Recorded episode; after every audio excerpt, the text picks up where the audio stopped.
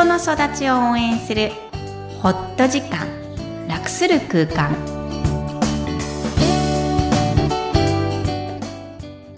皆さんこんにちは、小ラボの岡田です。こんにちはクロスのみきこです。大家好 Hi everyone みきこさんよろしくお願いします。お願いしますいよいよ2020年始まりましたね。本当ですねえっと実は去年も調べたら1月7日放送、うんうん。今年は1月6日で、はいえー新年明けてもう4、5日経っているんですが、皆さんいかがでしょうか？そうですね。なんか最近、うん。暦にそうそうそうはやま、はまってる？そう、ハマってるっていうか、えっと、友達に紹介されたはい健康方法とか、うん。うんうん思考の考え方とかは、結構行くようにしてるんですよ。うんうん習いに行ったりとか。はで、その友達が、なんと、マヤ歴うん。教えてくれる人がいるから、はい。一回だけど、まあ、ナビに行かないって言われて、えー南米のインカかな？うんううん。ん。の暦なんですけど、で、そういうのってスピリチュアルだと思ってて、敬遠してたんですよ、私。はい。で、別に敬遠してる理由もないなと思って、私たちって日本人、陰暦使うじゃないですか。はい。それと同じだよな。じゃあどんなの、どうしてみんながそうやって騒いでるの？って言ったら、うんどうでした？面白かった。あ、面白かったんですね。生へー年月日、西暦を、えー読み解く、うん要は自分の、その方の説明だと、えーエネルギーを伝えたいんだけど、うんどんな風に使うか、うんそれを言葉と、えー図柄と音で表現している。っていう、その変換する作業なだけなので、自分のイメージを使って、それを解釈してくださいっておっしゃったんです。じゃあ、自分のことがちょっと分かった感じですかね。そうなんです。だから自己理解、うん私はこの、ポッドキャストでも、うん感情を使って理解してください。うんそれがあなたにの最大の味方だって言ってきたのと、同じように、あ、なんか、すごいメッセージを感じましたうんね。おー、よかった、うんそうですねだからこう、積極的に今年はやってないことを。やってみようかなはい。と思っています。じゃあまさに今日のメインテーマに近いと思うんですが、はい。今日のメインテーマは2020年、新年の抱負ということですね。ね、うんえっと、2019年の新年の抱負もやったんですけど、皆さん、1月1日元旦は、こう、謙虚な気持ちになったりとか、すがすがしい気持ちになったりすると思うんですよね。で、それをもう1週間も経つと、なかなかこう、覚えていない、こう、忘れていってしまうものですが、えー振り返りながら、はい。うん。都度都度、あ今年って何やるんだったかなっていうのは、あの、大事かなと思うんです。はい。で、今年、2020年の抱負なんですけど、うんこのポッドキャストの番組、はい。実は1月20日で、はい。今日含めて3回の放送になります。だからすごくこう、私も神妙というか、うんうん思いが深いと言いますかね。あの、この新年の抱負も、うんあ終わっちゃうんだなっていう寂しさも感じながら、あのなんだろうな、新しい期待みたいなのもあるんですが、うんぜひぜひ皆さんもこの番組を聞きながら、えーこの番組を振り返りながら自分の抱負をうん感じていただければなと思います。そうですね。で、みきこさんの抱負はどういったことでしょうかね？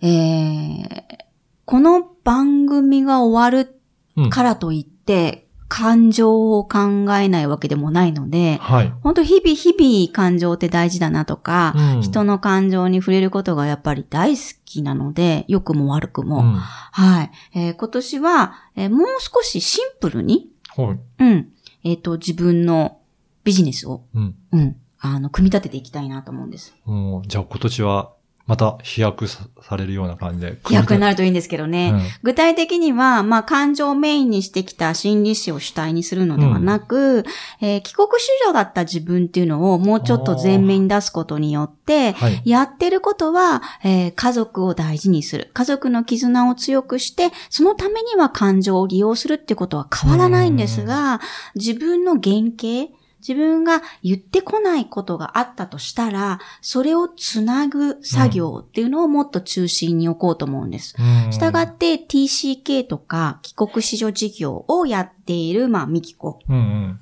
元帰国子女っていう事業が中心にはなるんですが、その裏というか、あの、同じように家族を大事に、しかも感情中心に、えーしている、えー家族中心のクロスっていうのも、あの、裏支えというか、支えながら、この二つ、うん、を大きくやりたいなっていうふうに思っています。で、そのあたりの情報発信もこれからはさらに積極的にされるんですかね？そうですね。もうすでにホームページが回収されているんですけど、前はカウンセリングが一番トップにあったんですけど、もう TCK がトップにありますはい。ぜひそこのあたりもチェックしていただいてね。そうですね今後のクロス、はい。ミキコさんを注目いただければと思います。はい。じゃあこれをずっと2年間、うん。えーナビゲートをしていただいた岡田さんのはい抱負を教えてください。そうですね。2019年は結構いろんな人に出会って、ちょっと走り切ろう。ちょっと忙しくしようと思って、いろんな人にお会いする年にし頑張っていったんですね。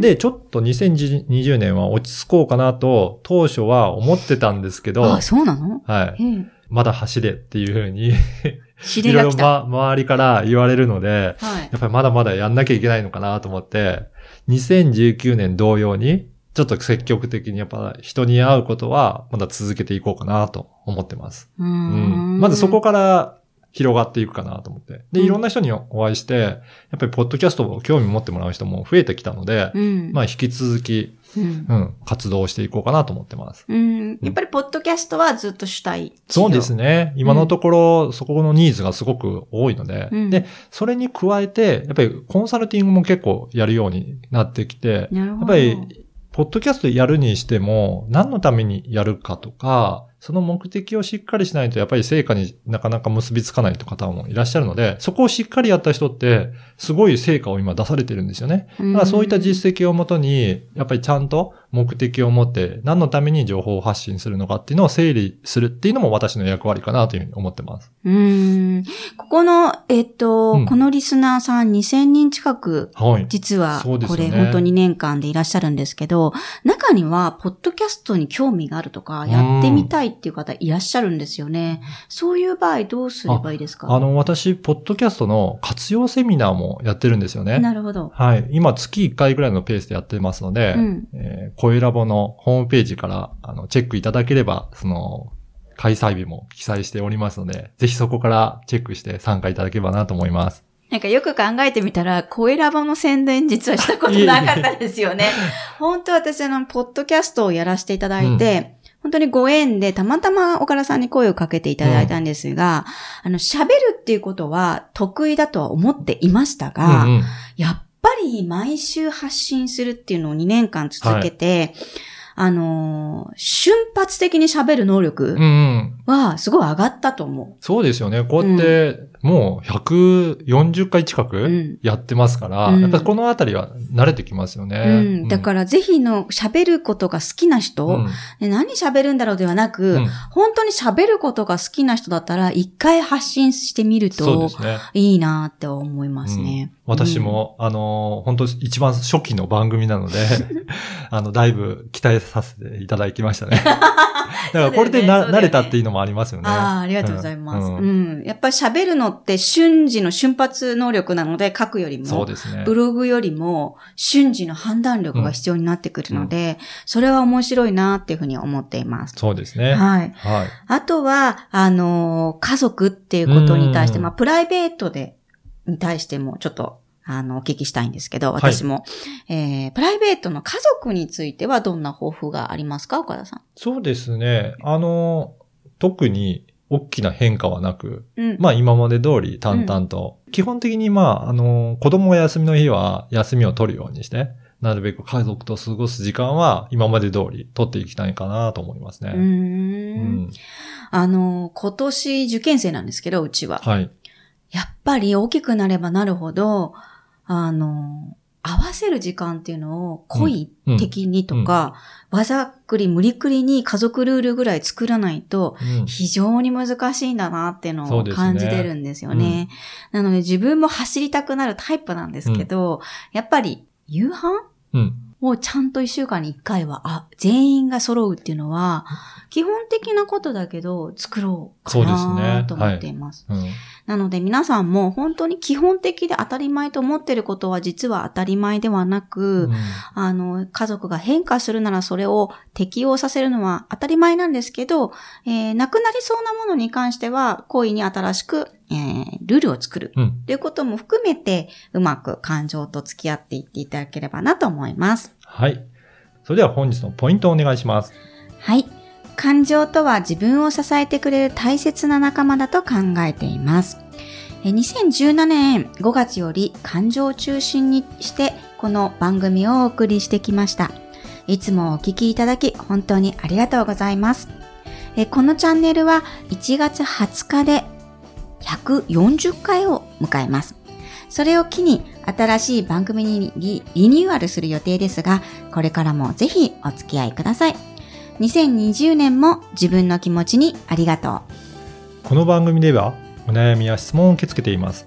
育ちネット多文化で検索してホームページからお問い合わせください。みっこさんありがとうございました。ありがとうございました。バイバイ。